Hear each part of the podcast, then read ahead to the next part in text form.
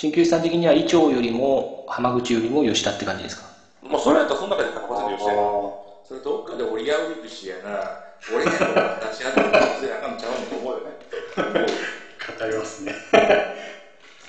まあなんかあんまり。いろいろ。結婚してないから言えるんだ言えるんですすい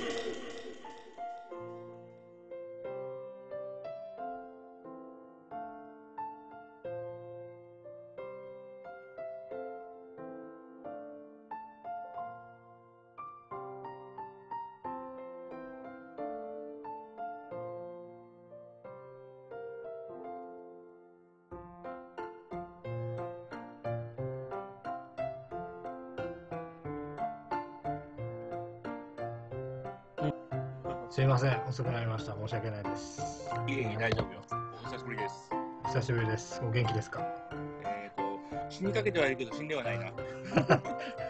相変わらずですね相変わらずです。相変わらず最前線で戦っております。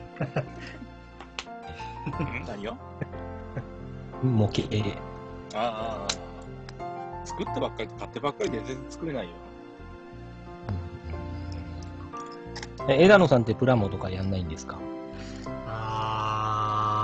昔ミニ四駆とか少しやってましたけど、あの手先がものすごく不器用なのでちょっと自分には向いてないなっていうところでもうやってないですね。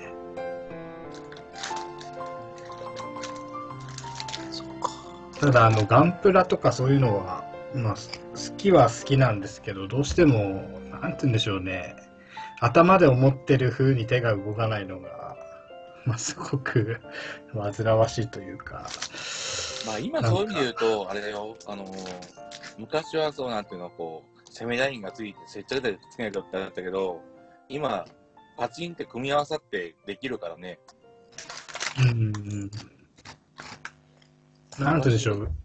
上見たらきりないんでしょうけど。うん。なんでしょうね。まあこの程度しかできねえのかと思うとなんかやるせないというか、あ、そういう意味で言うと、もうあれだよ、今、あの、説明書通りパチ組みしたら、うん、あの、色分けもされてるんで、うんそこそこ形になって見えるよ。なんかでもこだわる人だといろいろ色塗ったりとか、うんさらにこだわる人だと汚したりとか、いろいろしそますれも今ね、いろんな簡単なツールが出てるよ。ああ、そうなんですか。うん。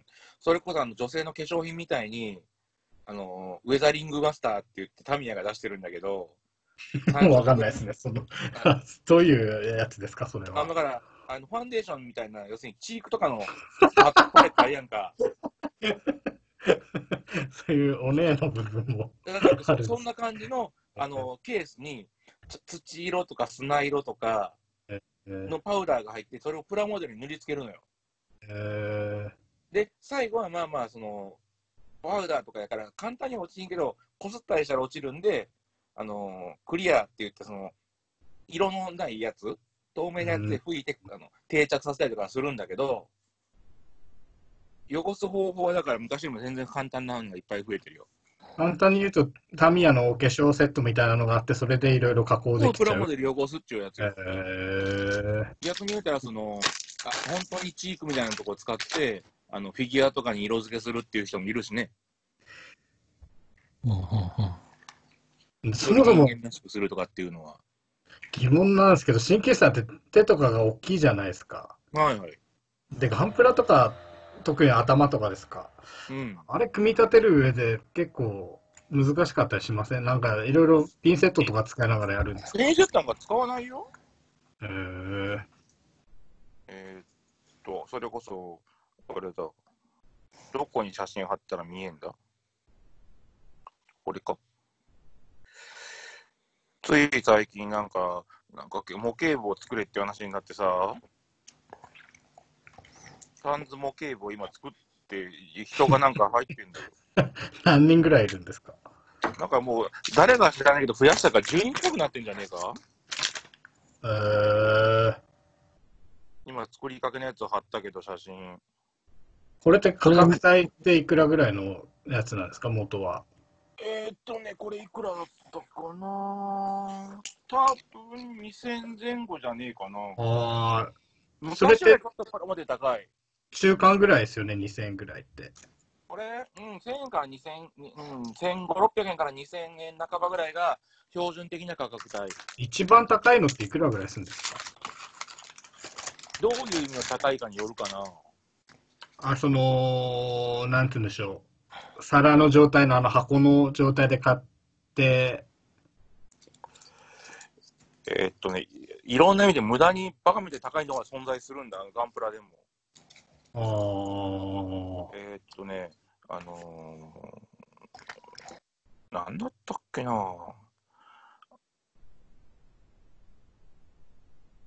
144分の1っつって、要はスタンダードな、あのうーん。サイズがあるんだけど、はいはいはいはい。それで、えーっとね、3万800円とかっていうものもある。か、そんなのあるんですね。あの、本、想像するプラモデルの周りに、えっ、と、全体でね、あの、全長で言ったら7、80センチとかって言って、バカでかい、あの、はあ。要はじゃあモみたいなやつがつくのよ。プラモデルって、もう、なんて言うんでしょう。普通のフィギュアに近いような。ジオラマみたいな感じうなんですか？ーんえっ。とね、それ、スカイプのとこに貼ってる写真見えてるかな？あの、吹き出しマークのところを押せば見えると思いますよ。これ、鍼灸師さんが作ってるその2分の1スケールってやつですよね。とりあえず144分の1。2分の1、どんなでかさだよ。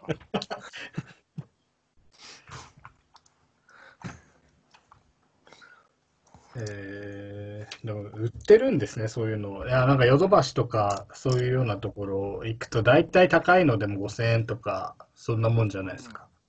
で安いの300円ぐらいなんですね。なんかこの前たまたま、それこそ、あのなんていうの、その、キューキットって言われるようなやつ？は2、キューキ300円だよ。あの、あ、本当に簡単な。な作りってことですか？あのー、ていうかね、本当に昔の方、うん今一緒にあっのがはいはいはいはい。これ、確かね、いくらだ？写真拡大したら300、ミディアが352円で、うん要はエルメスの方が多分300円しないぐらいかな。うんまあ、パーツは当然少ないんだけど、はい。まあ、今のやつっていうのは、その、さっきにこう、さっき挙げたやつって、こう、い黄色とか赤とかって入ってるやんか、これ全部パーツが色ついてるのよ。うーん。色は何もつけてないのよ。うーん。でもまあ、ガンダムっぽく見えるやんか、これって。いや、こんな風になってるのよね、今って。だから、その分、やっぱパーツ点数が増えてるのよ。で、うん高くなってるっていうところはあるかな。えー、だから、古いプラモデルだと、逆に一色だったりとかするわけですよ。えー、プラモ自体がね、プラスチック自体が。で、色塗り前提になってるけど、はいはいはい。安いとかね。うん。とか、まあ、スケモで言うとこんなのもあるし、もう基本ガンプラだけなんですか？なんかいろいろ城だったりとか、ああ、そう、その戦車とか、なんかいろいろジャンルもあるじゃないですか。えーっとね、ガンプラっていうか、ロボットものが圧倒的に多い、僕は。うーん。だからガンプラがメインであって、それこそ昔のそういうロボットアニメだったりとか、ダンバインだったりとか、はいはいはいはいダンバインだったりとか、それこそあのロボに出るような作品ってことですか？あ、そんなのもいっぱいある。だから、その、ゲッターロボもあるし、はいはいはいマジンガーもあるし、うん。あさ最近のなんか人とサイズの変わんないウルトラマンのプラモもあるし、あ、それウルトラマンのプラモなんてあるんですか？あのね、だから今の、今のやつよ、新しいやつね。えー、初めて知りました仮。面ライダーもそうだし、今の仮面ライダーもプラモにあるし、えー、あとね、あと、あれ、エヴァンゲリオンああ、もあるし、うん。あとそれこそフィギュアに近い、フィギュアライとかって言われてるやつだと、ドラゴンボールの悟空とか、あの辺もあるし、ええうん。でもなんかそういう人物系のやつだと、プラモにすると、なんか変なポリゴン感みたいなの出たりしないんですか？それはね、あのーそういう、そら、そういうひどい時もあったけど、うん。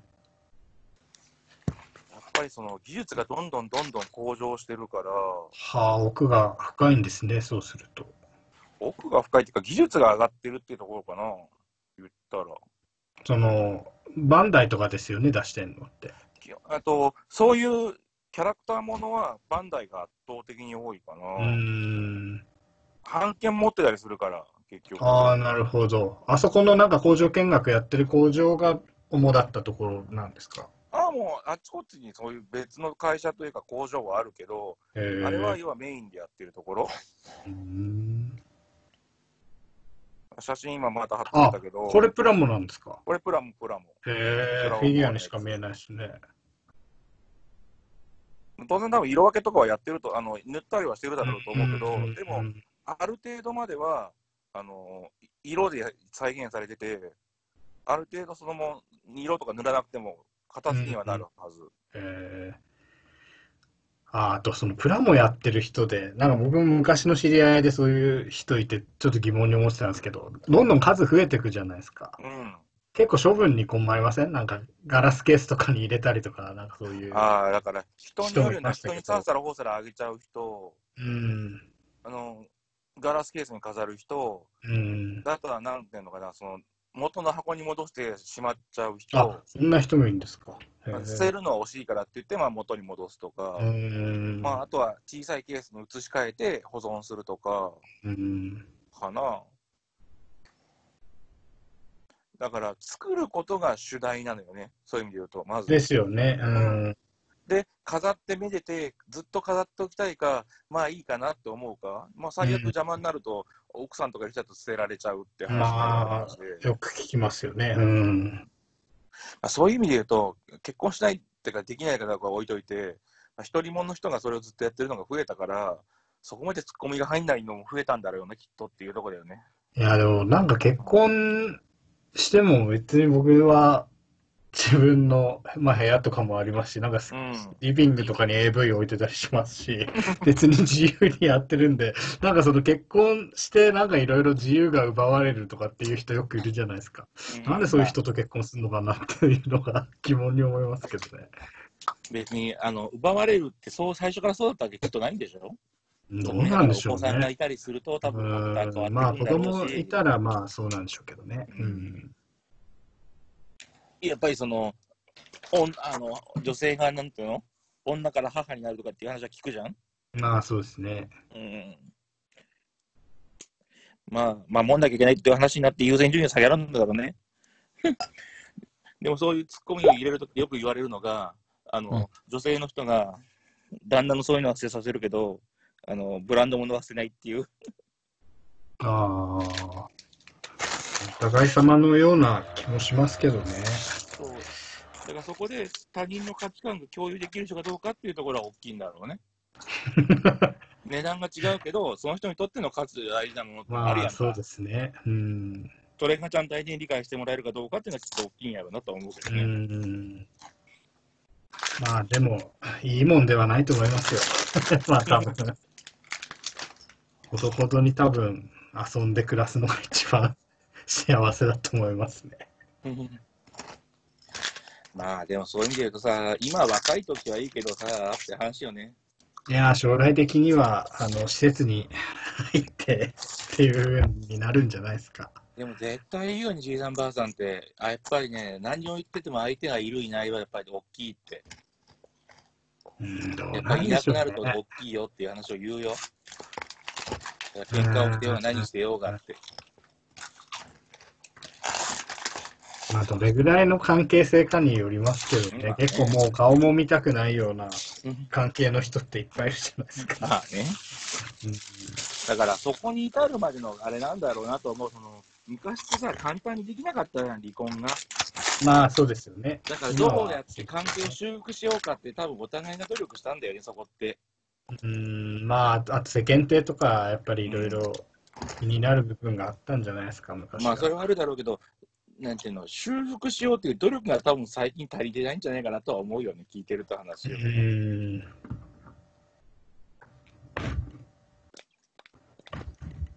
それは暴力があるとかさ、何かまあそういうものがある,、のは別だけどさ、うん。意見が違うとかさ、うんそれは価値観が違って、鼻から別の人間が生活を同じところでしようってんだから価値観なんか合うわけないだろうっていう話じゃん。それどっかで折り合うしやな、折れへんところ話し合ってって、それあかんのちゃうのと思うよね、と思うよ語りますね。まあ、なんかあんまりな。そうそう いろいろ結婚してないから言えるんだよ。いやいやいや気楽な身の身の身のだから。なんでしょうね、そういう、陽キャとして生きてきてれば、まあ、違かったの、その、要はまあ、なんでしょうね、元尾さんとか、ストーンさんみたいな、そういうスタンドプレーとかをしてたのかもしれないですけど、まあ、もうずっと小学校から大学まで陰キャとして生きてきたので、まあ、社会人もですけど、まあ、なかなか自分で率先して何か行動的にするかっていうとできないですよね。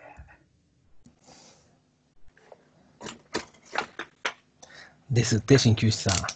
え成功に走り、あの、なんていうの、走る人ってさ、陰キャじゃないと思うんだけど、俺と思うのもあれだな でも陰キャのやつって性欲歪ん、あの性癖歪んでるやつ多いと思いますよ、結構。歪んでても、それは実行に移せへんやんか。ああ、陰キャはまあ、うん。移せるやつってやっぱりちょっと陽キャやと思うけどな、そういう意味では。そこが人に明かせてるやん。まあ、そうですね。そういう部分は陽キャなのかもしれないですね。はい。じゃあ、ちょっと話変えて、最模型部を立ち上げたから、ってのもあって、やっと模型を作り始めたってところみたいですけど、他はなんかハマってることとかよくやってることって最近、あ、ちょっと前はね、あの、車乗り回してるっておっしゃってました。もう、もう10万キロぐらい行きましたか？行くかい。まだかって二月やっちてんの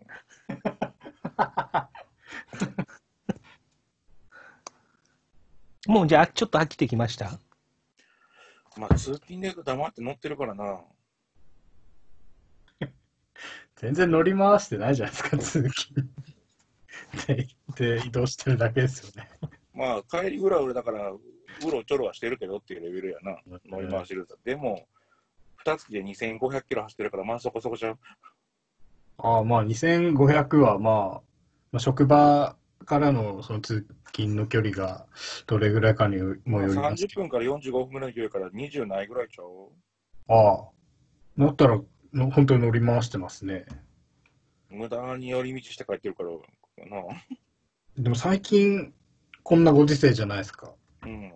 あんまいろいろ外行くなとか、なんないですか？まあ、車乗ってるだけなら問題ないんでしょうだけだもんああ、そうなんですか。うん。ただ、無駄にガソリンをばだまいて地球を汚してるだけ。うーん。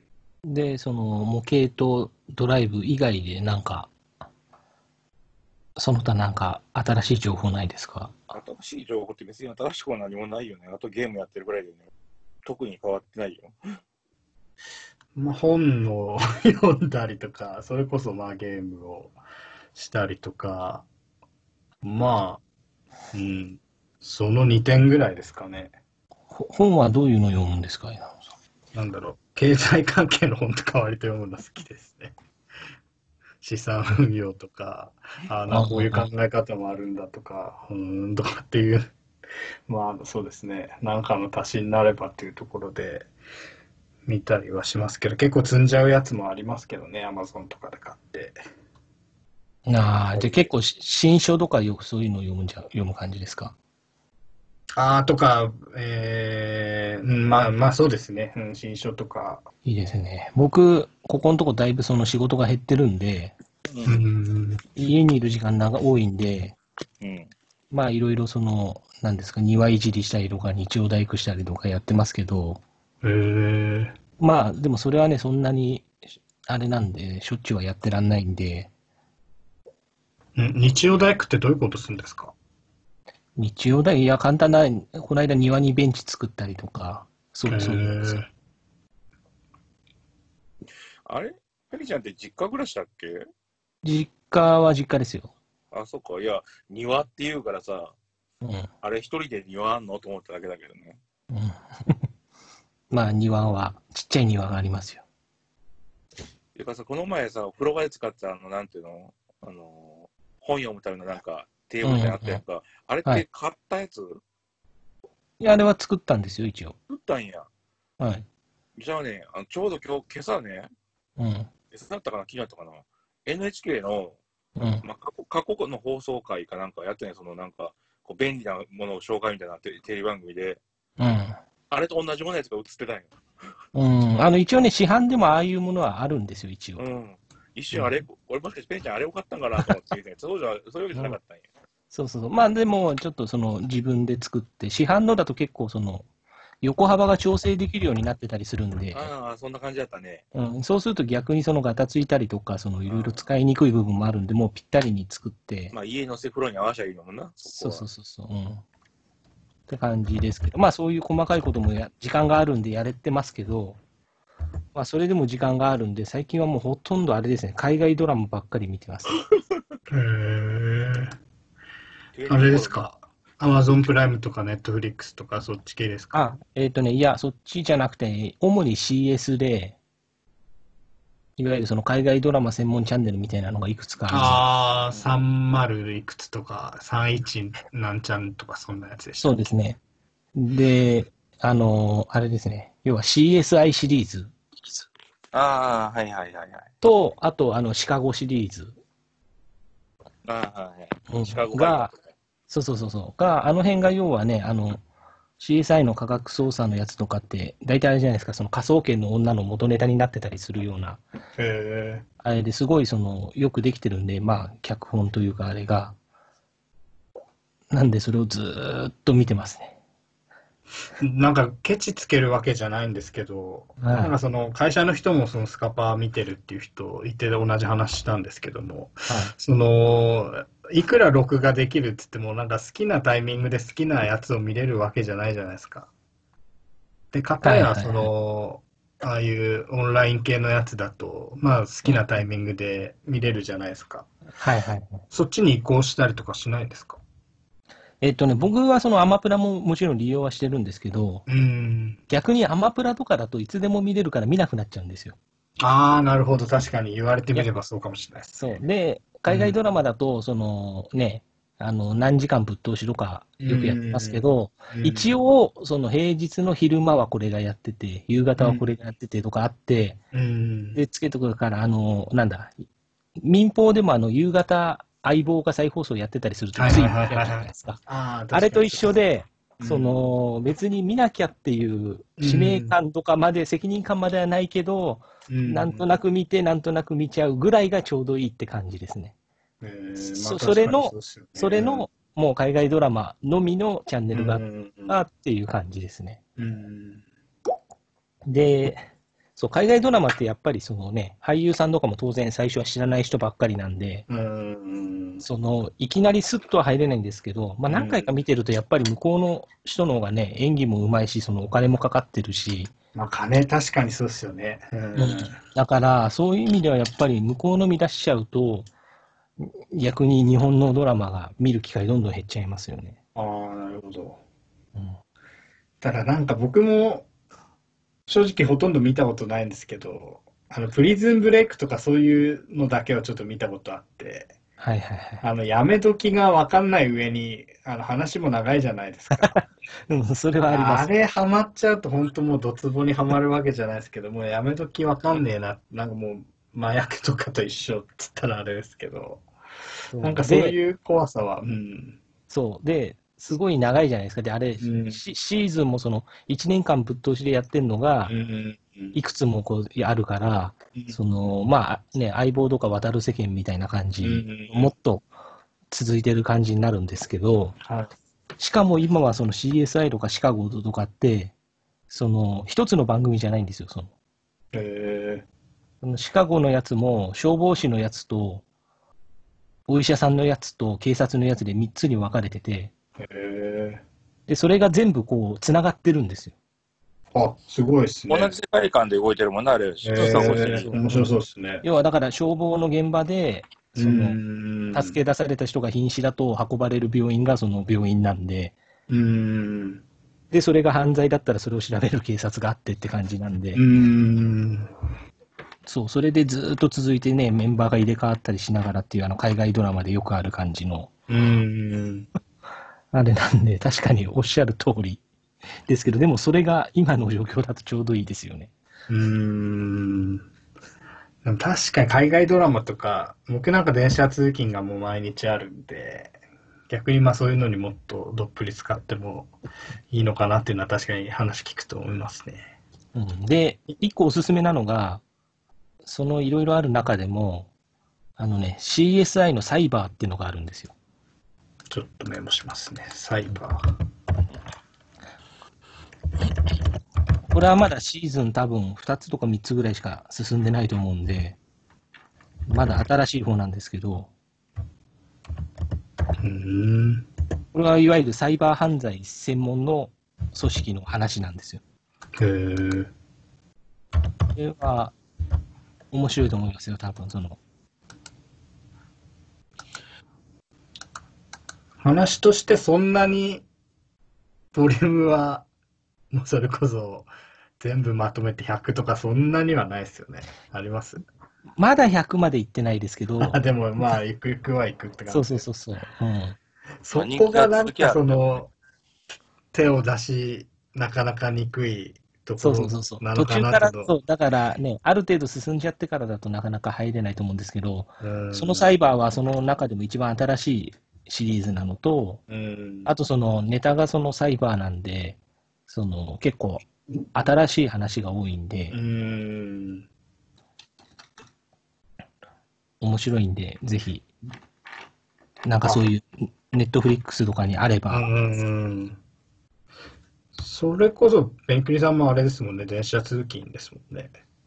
そうですね、ここのところはちょっと車で行く機会も増えましたけど、ああ。あれ、でも、車止めるとこあるんですか？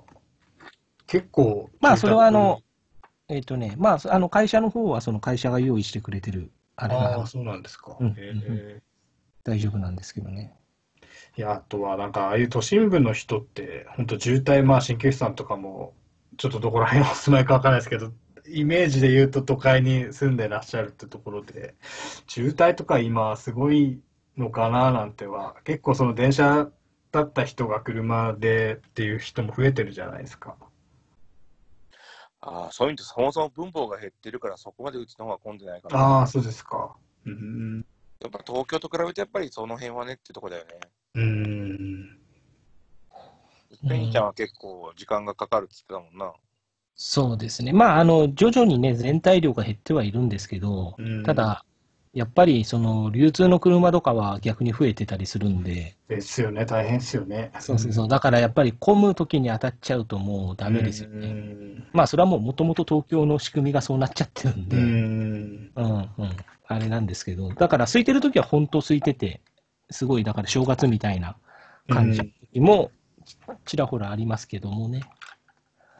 まあでもま考え方変えると本当世の中変わるいいきっかけには、きっかけって言ったらあれですけども、まあ日本ってことが起きないと何も変わんないじゃないですか、本当に。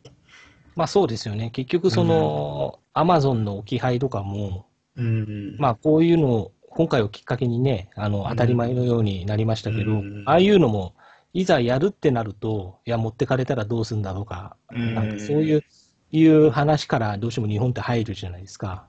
まあそうですよね、制約説ありですよね。そうそうそう うんでも、やってみたら結局そういうのってのはね、その割合が低いから、うん。うん、それはそれで、じゃあこういうふうに対応しますでいい話になんだってのが、いざやっちゃえばそうなっちゃうっていうところで、結構いいきっかけにはなると思うんですよね。うん。まあでも、俺は置き配はなるべくしないようにしてますけどね。あのアマゾンってある時からデフォルトが置き配になったんですよね。あ、そうなんですか。うん、せそれは地域がとかじゃなくてですか？うん、その荷物の内容物とその当然その運送会社、使われる運送会社によっても違うんですけど、うん。置き配がデフォルトになる場合が多くて最近う、ん。で、わざわざそれを外さないと置き配されるんで、うん。そうすると、要は家にいるのにピンポン鳴らさないわけですよ。うん、ああ、それひどいですね。だから夜まで届いてたことに気づかないみたういな。ん。感じになっちゃうんで、ちょっと嫌なんで、置き配は一応なるべく外すようにしてるんですけど、あ、それってアプリとかで通知とかも来ないんですか？えっとね、置き配しましたよっていうのがその通知できますね。で、その置いてあるところの写真がつきます。あ、そうなんですか。うん。へえ。置き配で盗難めちゃめちゃ増えてるらしいよ。あ、そうなんですか。まあ、でも、そ、そうですよね。特に都心部なんかだとそうですよね。そうそうそうそう。あ、でも僕、置き配って、一回もまだ経験してないんで、Amazon はだいぶヘビーユーザーですけど、Amazon っていうかまあ、Yahoo とかもそうですけど、一回もないんで、特にその、だから、まあ、都心だけかもしれないですけど、あの、アマゾンが直で契約してるそのフリーの宅配みたはいな、いはいはい。多いじゃないですか。ああいうのだと、ほとんどそういう風になりがちですね。うーん、でもまあそうでもしないと物流、まあそれはストーンさんの あれですけども、うんまあパンクしますもんね。ね、不在だったら置き配みたいな、そのオプションがあればいいんですけど、うーん、そのね、そそれができないんで、うーん、置き配にしないってすると不在だと持って帰ってまた再配達になるんで、うーん、その辺がね、なかなかこう、まあいろんなあれがあるんでしょうがないですけど。うん、まあ当然ね、物のその価格とか、ね、その代替品の有無とかによっても変わってるのかもしれないですけど、アルゴリズムで振り分けてんでしょうけど、うーん、ね、枝野くんもいかがわしいものを置き配されてね、ああまあ、全然奥さんにバレるのは何ら問題ないですけど、まあそうですね、近所の人とかにバレるのはちょっと恥ずかしいですね。まあ買ってないですけどね、いかがわしいものも本当。買った方がいいんじゃないですか？なんすか、いかがわしいものって。例えば、えエロ系ですか？とか、なんかこう、スパイダーマンスーツとか、いや、そうね、嫁でた、嫁で叩きにやったらさ、あれ買ってみようや。あの、リアルダッチワイフ。僕、ダッチワイフ、過去買ったことありますけど、あんまりいいもんじゃないですよよね、。俺が言っていやいや、ああ、それはいいです。もう、管理がめんどくさいんで。いや、なんで、その犬とか飼ってる人とか、まあ、ペットですね。いや、よく管理できるなって、感心しますね、本当。あれ、今日はなんか動物の森の話を するんじゃなかったんですか？しないでしょ。いや、うん、動物の森ね、僕、その、持ってないし、うんまあ、ハハードがないんで、まあ、あれなんですけど、あ周りすごいみんなやってるんですよ。あ、ああ、なんかそうですよね、意外と。うん。で、ね、まあ、その僕がその聞いたり見たりしてる話だと、うん。やっぱりその今の時代に合ってるというか、ああ。ね、すごい優しい世界観と、うん。優しくはないよ。優しくないんですよ、ただ。うんあ、そうなんですか？あれって簡単に言うと、カイジの地下労働施設で働かされてるのと一緒ですから。そうそうそう。明るい開示やで。明るい開示。まずだから、あの、今回やと、無人島に行きますって言われて、はい。あの、主人公の我々はバカなんで、お金を1円も持っていかないわけですよ。はい。無人島パッケージツアーで、無人島に引っ越すって言って、うん。で、まずだから、あの、労働で返せって言われて、まず労働し言われるわけですよ。はいはい。で、とりあえずそのパッケージツアーを買えの費用を返しましたって言ったら、あの、テント暮らしじゃつらかろう、家建てねえかって言ってくるわけですよ。うん。タヌキが。うんうん。じゃあ家建てようかって言うやんか。じゃあ家のローンねって言って借金を背負わされるわけですよ、また。うん。で、あの、返し終わったら、お前もうちょっと大きい家いらねえかって声かけてくるわけですよ。うん。で、それがしばらく繰り返していって、家が一番大きくなって、あの、タヌキのところが膨れていくっていう。いや、それだけならまだ、あの、自分の家なんで話わかりますけど、うん人の家の資材集めさせられたりとか、もっと言うと、そのタヌキの、あの、商店とかを建てろっつって材料集めさせられたりとか、もう本当、奴隷、本当に一番底辺も底辺の奴隷ですね。言い方ってやつだけどね。まあ一応他の人たちも手伝っているという体やねんけどね。まあゲーム的には結局全部あのプレイヤーが資材集めたりお金集めてしなきゃなんないっていう話やねっていう。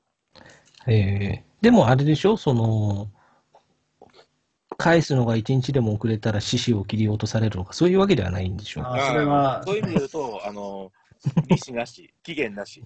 うん。だから、なるほど借りね。倒して、見倒してでもゲゲームとしては成立するってやつな。まあはいはい。いや、なんで僕も最初すごい否定派だったんですよ。やったこともなくて。で、なんか人の家とか行って、なんか見た時とかも、いや、こんな、え、何、道具集めて何、防御力上がんのとか、え、何、そのタヌキをなんか懲らしめたりできんのとか、もうどうやったら最短でクリアできんのとか、なんかそういうような話ばっかりで、多分こいつ何言ってんだっていう感じだったでしょうけど、なんかそのスローライフを楽しむみたいな感覚が全然なくて、ただなんか奥さんがやってるのをまあ見て、いざやってみるとなんかいろんなものが手に入るとかそういうのが、なんつうんでしょうね。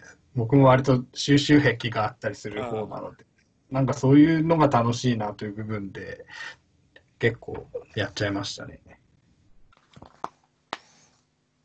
そうだから、なんていうかな、目的がないんだよねっていう話よね、結うん局。そそうなんですよね。でも箱庭にいるから好きに遊んでっていうゲームよ、基本的には。そうそう。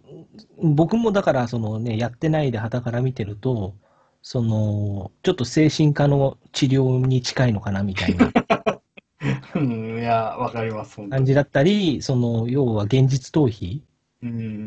だったり、その自己実現みたいなものの置き換えみたいなうんところをうまくこうやってるゲームなのかなっていう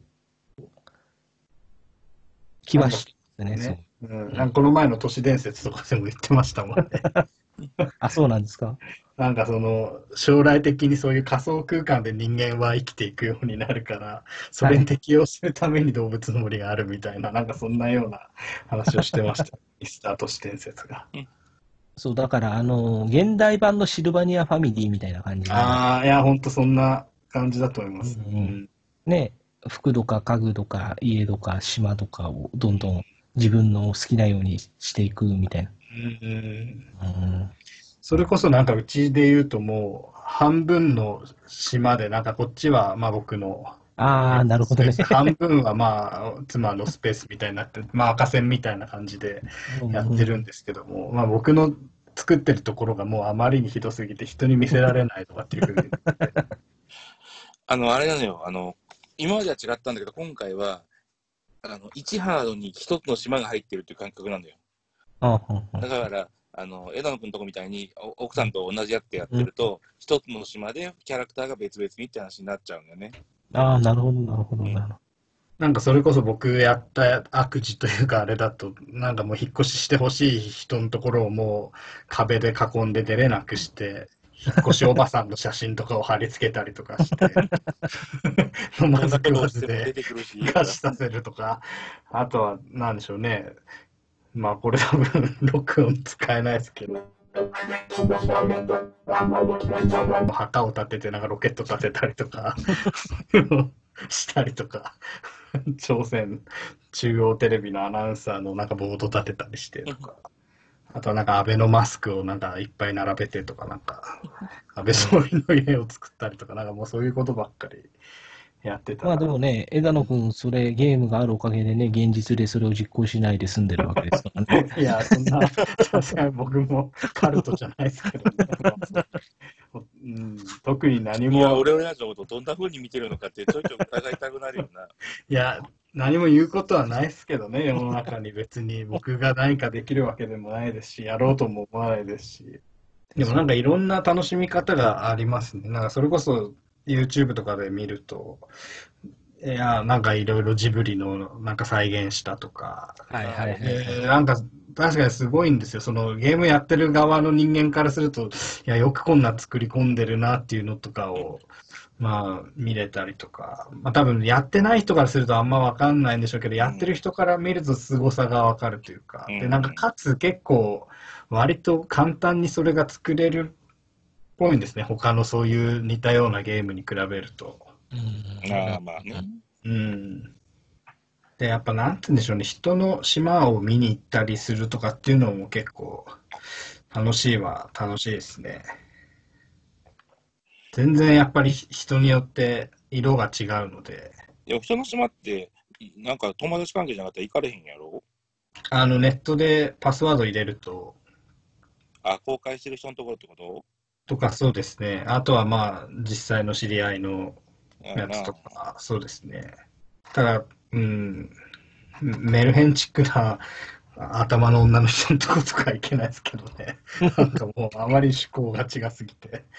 あーでもそれもまああれでしょう、要はその、そういうその微妙な知り合いとかは、うんそ、そこで、ね、あ、この人合わないなって思ったらそこで身を引くみたいなのができるから、現実で関わる前にみたいな、そういう、ああ、でも本当になんか元から知ってる人とかなんで別に、うん、そんな、なんか、薄い知り合いとかのところは見に行ったことないですけど、まあそもそもその ID とか知らないですし。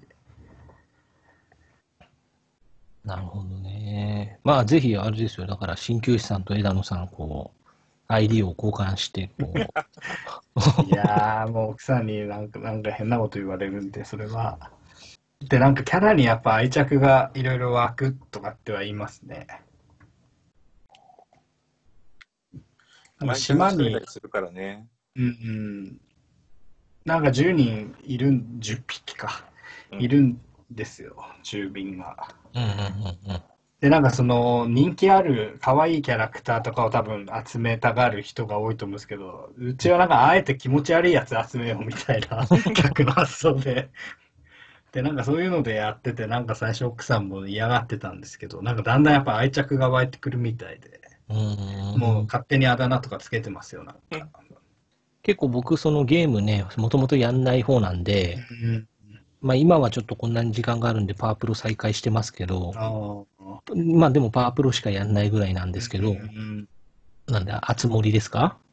の、あのー実況の YouTube とかたまに見ちゃいますもんね。うん。あの、何でしたっけ？末広がりずでしたっけ？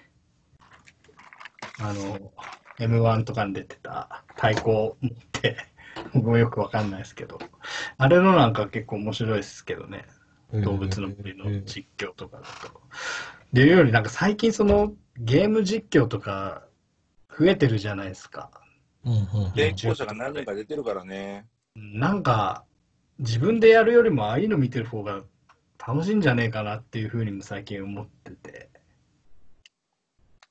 なんかやっぱり年取って僕もゲームから結構離れた口なんですけども、なんて言うんでしょう、その操作を覚えたりとか、レベル上げたりとか、もうそういうなんか煩わしさから解放されたいなっていうの多分あるどっかであって、なんか人のとか見てるとその美味しいところだけ編集してくれたりし追て。体験してるみたいな感じやろ。うん。俺はあれかね、や見てるとやりたくなる口かな、逆に。ああ。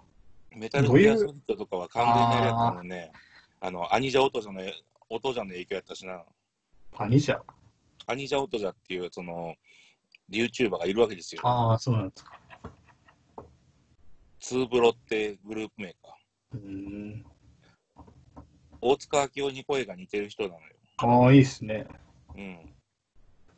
まあ、メタルギア、面白いですけど、あれ難易度もまあまあ高いですし、操作も結構複雑ですよね。まあね、うんでも覚えたらなんとかクリアできたよ。うん。あの、視察とかはもう俺無理だけどね。何でしたっけ、一つって。こ殺さずのプレイ。ああ、はいはいはいはいはいはい。まあ、なかなか難しいですよね。うん。うん。もうだから諦めて逆に、もうロングレンジで人あのヘッドショットばっかりして、とりあえず全滅させてからこことを起こすとか。うんまあ、あれも本当に面白かったんですけどね、まあ、いろいろコナミと 褒めちゃって、もう、でもう終わり新作出ないやつしね。うんだからもう、あの、小島小島さん別のところでもう新しいゲーム出してんやん。あー、なんか出しましたよね。でもなんかあの人のゲームって僕もそんなゲーマーじゃないんでわかんないですけど、うんまあこだわるがあまりなんでしょう、そのいろいろ、時間かかったりプレイヤーからすると、まあ煩わしい、いろいろ作業が増えるっていうのはありますよね。あなんかリアルを追い求めるがあまり、いや、そこまでやんなきゃいけないのみたいなのがなんかありますよね、ちょこちょこ。メタルギアとかでもそうですけど。ーまあでもそこをもう突っ込んでもやるから人気があるんだろうねと思うけどね。まあそうですよね。なかなかそういうゲームってないですもんね。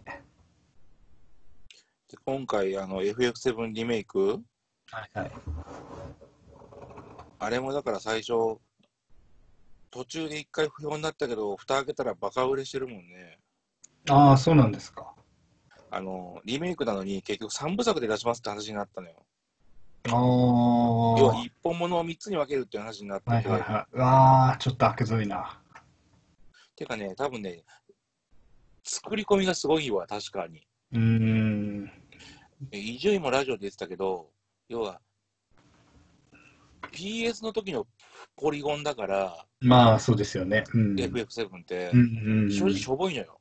うんうん。でも、あの、ななんていうかな、その、描かれた絵とか、うん。こう、キービジュアルとかでこう出てきた映像で、うん頭の中で保管してるのよね、その映像うに。ん。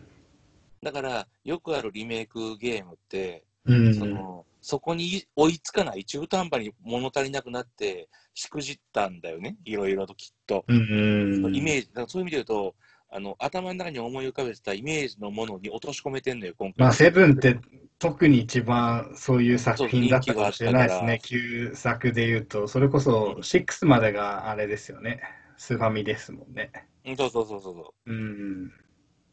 そういう意味で言うと、その、イメージと、その、その、つなんていうの頭の中で思い浮かべたイメージうん。との誤差が少ないっていうか、うん。小さかったっていう感じかな。僕、FF がそんなにハマれないのが、なんていうんでしょう、あれってゲームっていうよりもなんか映像を楽しむものじゃないですか。そんなことないですか。ああ、そんなことはないと思うけどな。なんか映像にこだわりすぎるがあまり、なんかゲームの方がちょっといまいちみたいな。まあ、FF シリーズ自体がどっちかっていうと若干無駄な戦闘を強要するっていう言われ方はするけど、ん俺はでも別に気にならないかな。好きでずっとやってるからね。ああ、もう昔の、それこそファミコンのやつからプレステ、プレステあ2。全部をやったわけじゃないけど、であもあ、、そうですそれこそあの、このセあのーゴールデンウィーク中、うん。スイッチ版の7、8、9、10と半額になってたのよ。へえ。7は持っててんけど、あ、スイッチでそんな販売するんですね。してるしてる。え、それは映像としてはその、えっと、プレステとかプレステ2とかの映像でそのレベルのやつやつ、うんまあそのままだから読み込ましてるだけのやうつ。ん。多少手直しはしてるけど、基本は一緒。えで、多分ね、えっと、10と102は HD リマスターだと思う。ー、あしてるから HD リマスター化でそうですよね。うん。結局、あの、PS ビータの10とか、あの、102持ってるのに、結局スイッチ版の、えー8、9、10と10あの10の2か。うん。全部買っちゃったもんな。あ、もうクリアもしたんですか、そして連休中。まだ全然できたり全然買っただけ買っただけ。うんいや、ゲーマーですね、そう考えると、新ゲームは旧さんって。昔からゲーマーだよ。えそれこそ俺、FF11、あの、最初のネットの FF、はいはいはいはい。あれ結局10年近くやってたもんね。ええ仕事が忙しくなったので、あのできなくなっちゃったけどね。時間があればまたしたいなと思うけどな。あ、そんな魅力的なものだった。ないよなと思うわ。うん。昔本当に夜な寝る時間削ってやってたもん。結構そうですよね。ネットゲー好きな人って、そう言いますよね。うん。でそっからリアルで会うようになったもんね、そのコミュニティで。あ、そうなんですか。うんオンラインゲームって麻雀ぐらいしかやったことないですけど、やっぱ中毒性すごいんですか？あはまり込める人はそうじゃないかな。うん。で、今と違って、11の時は、チャットしかないのよ。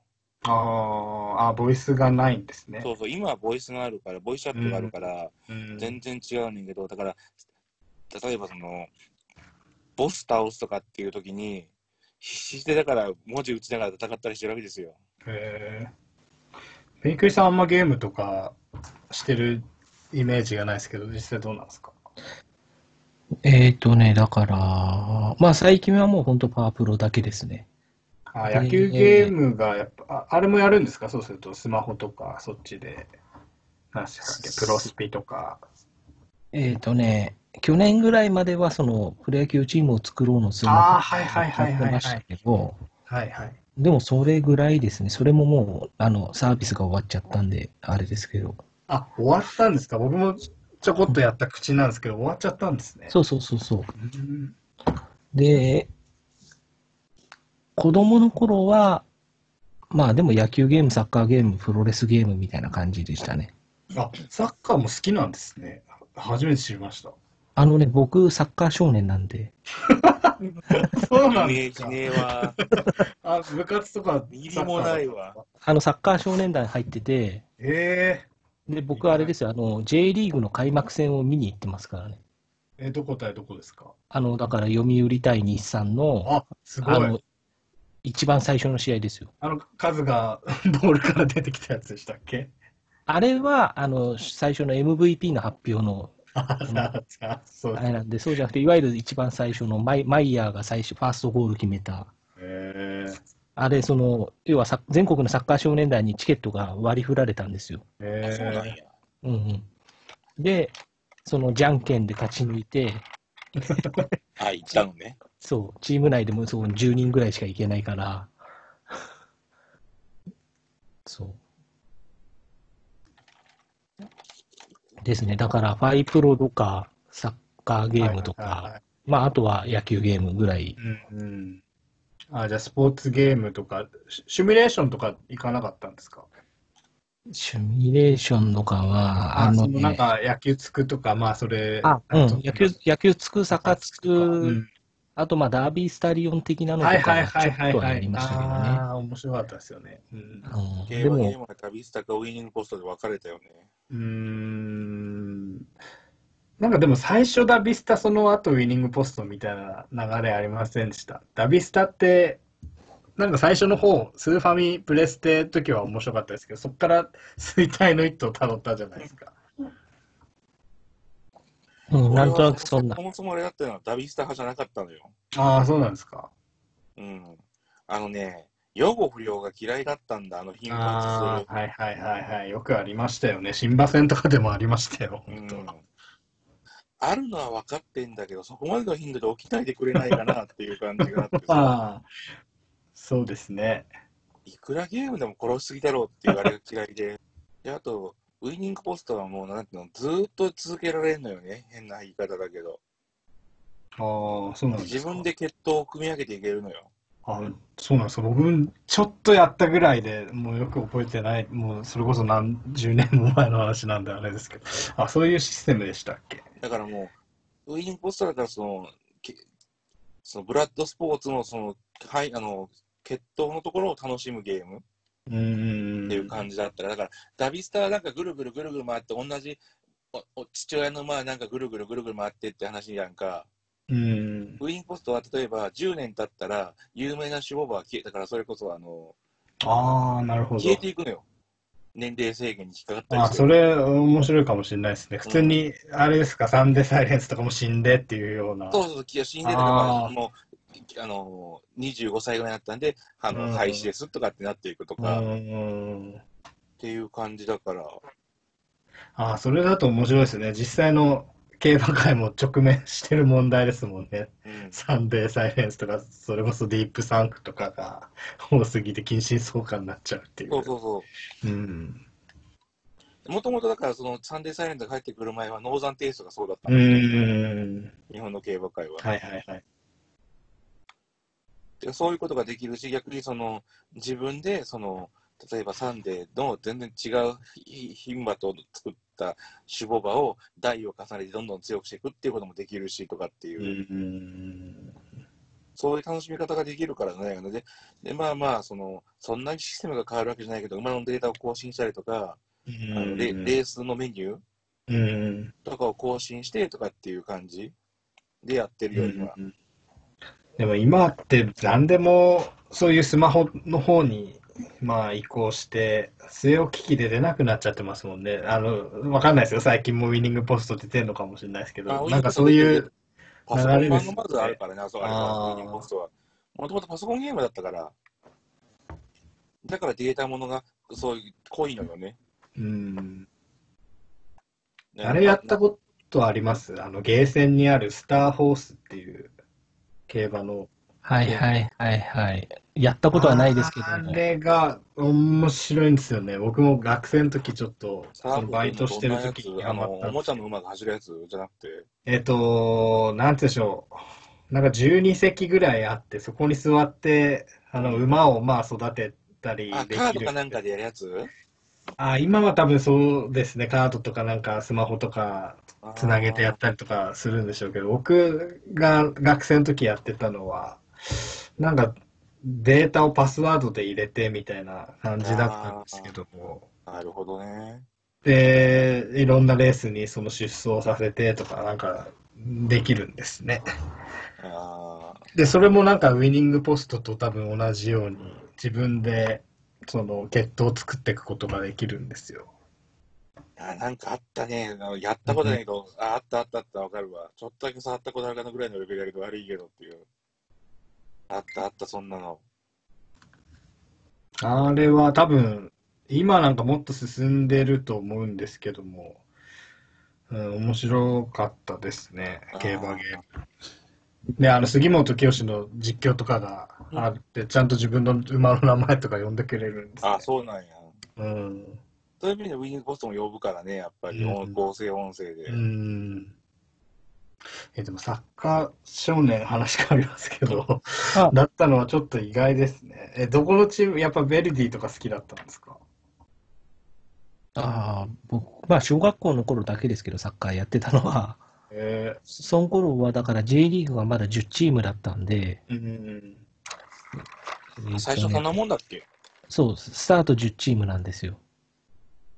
で、その時は多分ね、僕は清水エスパルスとかを応援してたと思いますよ。へえそれなんか理由があって、なんか好きな選手がいたとか。そうですね、僕、そのチームで右サイドバックだったんで、その時のその日本代表の右サイドバックが堀池匠だったんで、そそれでですね、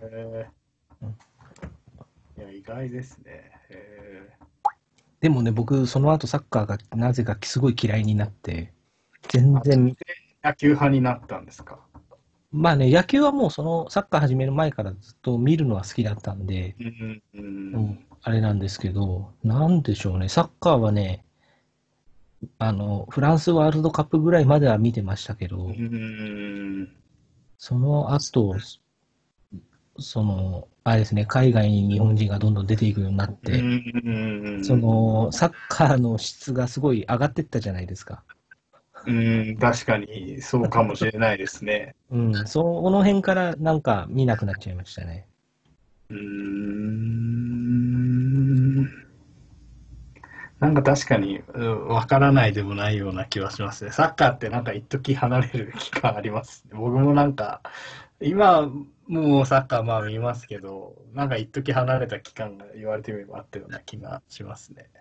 野球とかもまあ僕も、まあ今も離れてるっちゃ離れてるのかもしれないですけど、スポーツとかずっと継続して好きな、それこそストーンさんとかなんかプロレスもう何十年って見て、特にああいうもうプロレスがどんどん総合格闘技とか飲まれてっていう時とかも応援してたっていうのはやっぱすごいなと思いますね。うんうんうん鍼灸師さんとかもやっぱずっと野球好きでって感じなんですか？野球、そう、阪神ファンはずっと阪神ファンで野球見出した子、せいでも正確にはね最初の頃ね、別に野球を見てたわけじゃないんだけど、家のから家の周りにあったのは野球グッズは西武なんだよね。あ、それは親がってことですかあの親が野球好きじゃなくて、たまたま西武の、あの要するに営業さんと付き合いがあったからっていうだけで、ああ、親はいはいはい。あ、親がでも野球好きじゃなかったんですか全く興味ない。へえもともと野球見に行ったのも、えー、平方パークに行けなかった埋め合わせだもん。うーん。その地元のその遊園地に行くと約束が保護にされて、うん。子供としては行うわけですよ。うん。で、その代替として、たまたまもらってきたチケットで、あのうんお茶を濁そうした結果だったわけなの。それが阪神戦だったってことだ。そうそう、阪神巨人戦だったっちゅうだけよ。ああ、いいカードですね。それこそ、なんか、今でこそもう、ああ、今でこそというか、まあ、昔はもう野球しかないみたいな時代でしたもんね。いろいろ民放でやるテレビとかも。まあ、でもだからうちは野球見れなかったよ。うん。親が興味なかったから。ああ、結構厳しい家庭だったんですか？そういう野球見ちゃダメとか。ダメとかじゃない、親父がテレビ機をあの持ってて、時代劇とかを見てたから、うん。見れなかったってだけだよね。だからたまたま見に行った試合が4月の17日だったってだけだよね。うん。で、まあ、その日以来の牧原ファンってことですよね。別にあの、ホームランさ、あの3連発以外にはあの試合、ホームランバカスカ出てるからね。なるほど。でも、キロとかも打ってんだよ、あの日。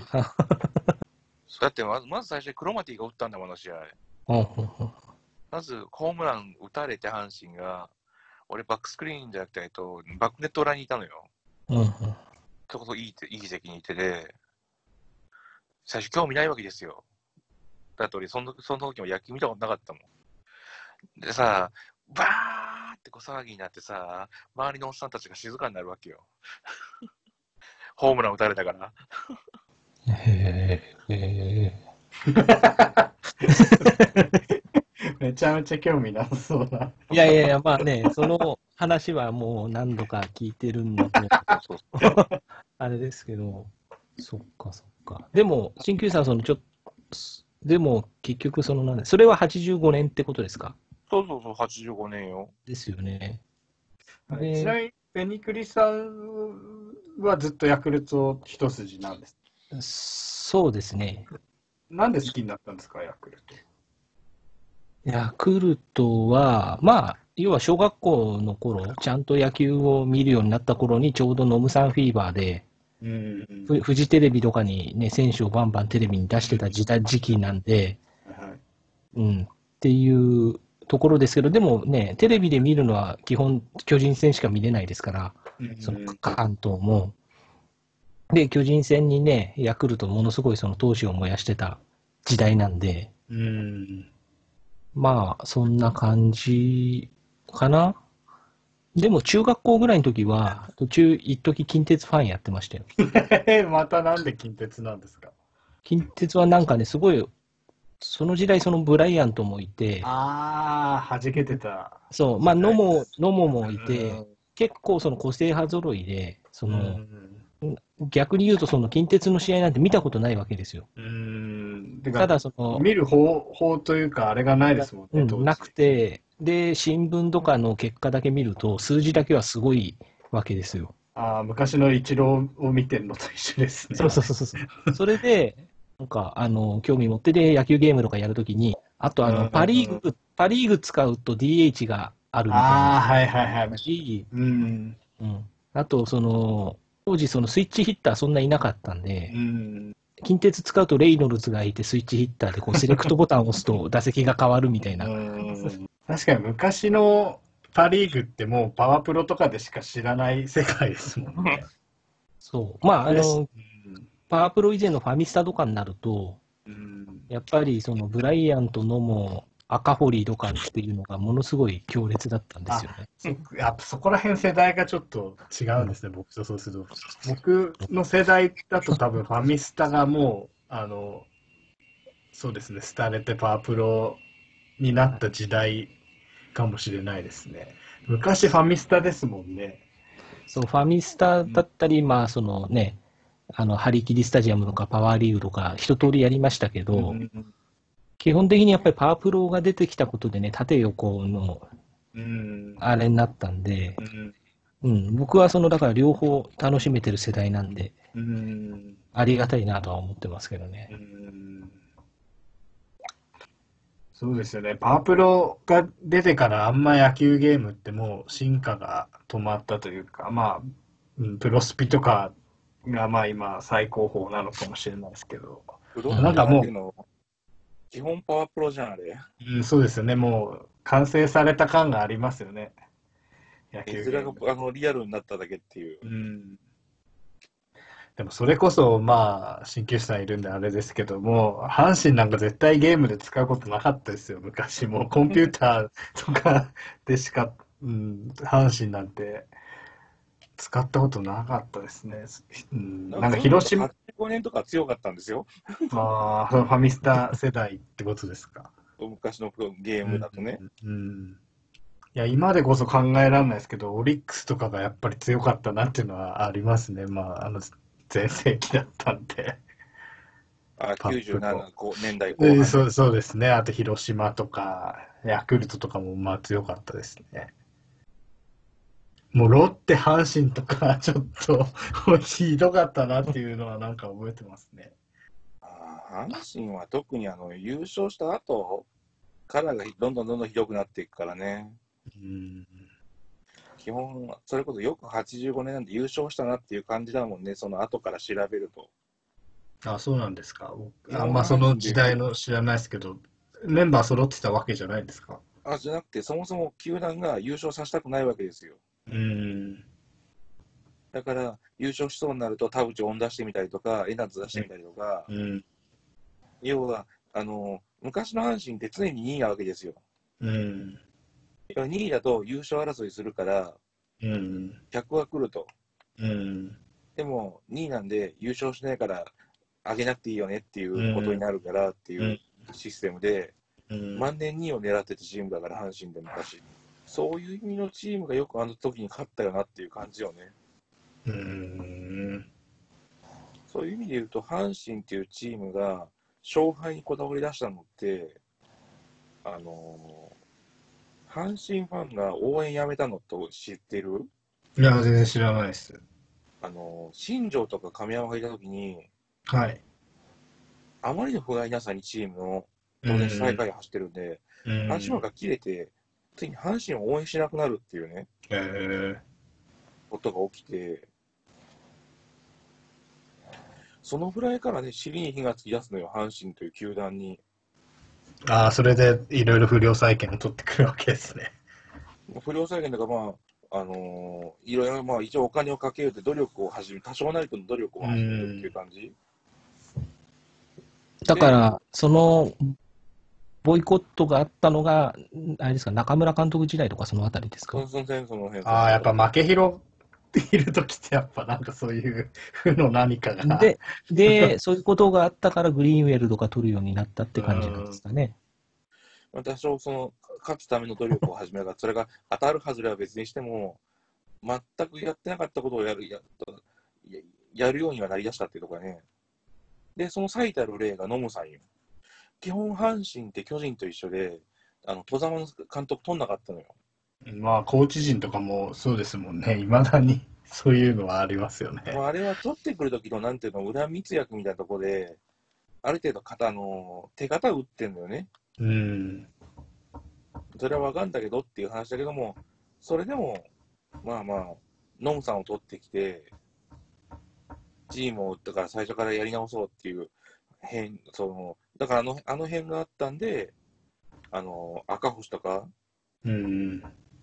阪神が、普通多分、だから、それまでやと取らなかった選手なんで、赤星とかって正直言って。うん。で、その後に星野っていうドラスティックな監督がやってきて、うん。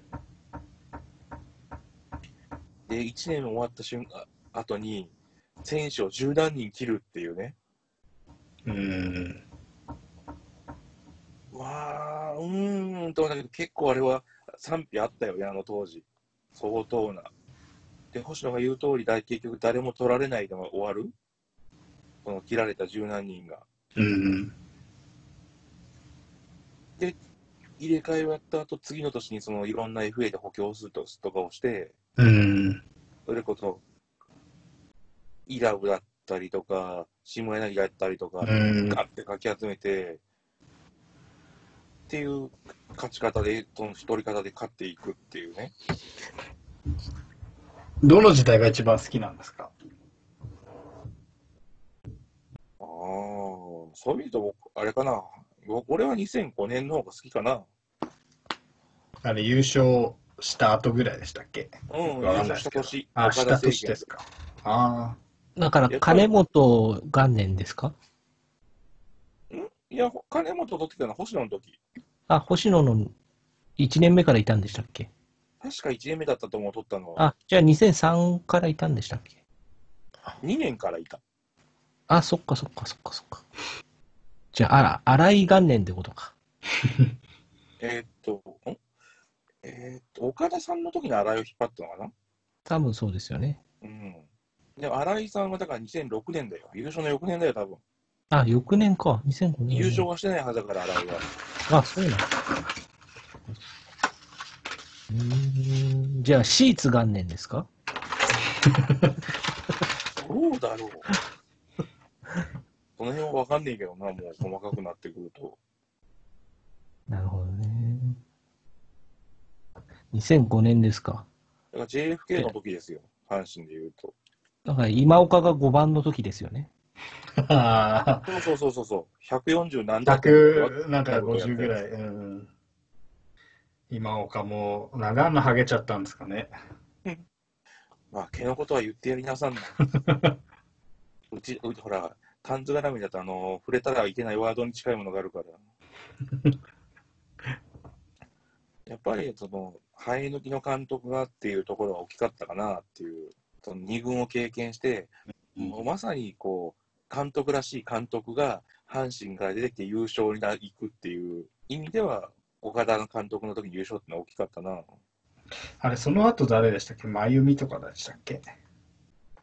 えーっと、岡田が辞めて、和田真由美和田じゃねえかな。え、和田って2回やりましたっけ？和田って帰んなかったっけどうだったっけ真由美和田だったっけ和田2回はやってないと思うんですけどね。和田って今何やってんですか真由美はなんかゴルフの番組ちょこちょこ CS のやつ一応球団付きのなんかやってるはず。あ、そうなんですか。で、真由美の時に城島とかが来たんですもんね。ああ。そうそうそうそうそう。真由、真由美の2年目かなあの ?2 位になった年、2010年。あの時ね、チーム打率おかしかったんだよ、実は。2割7分ぐらい打ってんだよ、レギュラー陣。うん、だって、矢野が7番とか打ってたけど、3割ぐらい打打ってたでしょ？ていうか、あの時新井さんもね、あの、3割打ってるしうん、ブラゼルを2割9分5厘ぐらいで46本か。うんえあの、ホームランを取った時。ホームラン王は取ってないでしょ？え、あの、ブラゼルは取ってるよ。あれ、ラミレスじゃなかったでしたっけ？あの年って。えーどうだったっけ？取ったブラゼルと思取ってないと思い、取ってなかったと思いますよ。あの、バース以来、阪神って、ホームラン王取ってなくないですか？えータイトルなかったっけ？なんか惜し惜しかったけど取ってないんじゃない困った時のウィキペディア見ますか？なってなかったっいけや僕もそあの、阪神そんなに詳しくないですけど、取ってなかったような気がしますけどね。時あ、取ってなかったのかな？巨人に行ったラミレスが取ってたような気がするんですけど、ね、2000何年ですか ?2000、あー、ラミレスだ。2本立ててねえわ。2010年。2010年ラミレス49本ですね。うん、2本足りてねえわ。うん。だからまあ、阪神ファンの応援がもう少しあればってとこですけどね。えげつないよな。巨人、阿部が44本で、小笠原が34本で、坂本が31本で、ふざけてんのか？でもまあそう考えると坂本ってめちゃめちゃ息の長い選手ですね。うん。で、まあ、そろそろだろうと思うけどね、もうば、い息が上がるの。うんあれまだ結婚してないんでしたっけ？しないんじゃないかな。いつまで遊ぶんでしょうね。ある意味、うん、元尾さんみたいなとこありますもんね、坂本も。追い出してた現場におったけど、逃げた、逃げ切ったんや、あの人。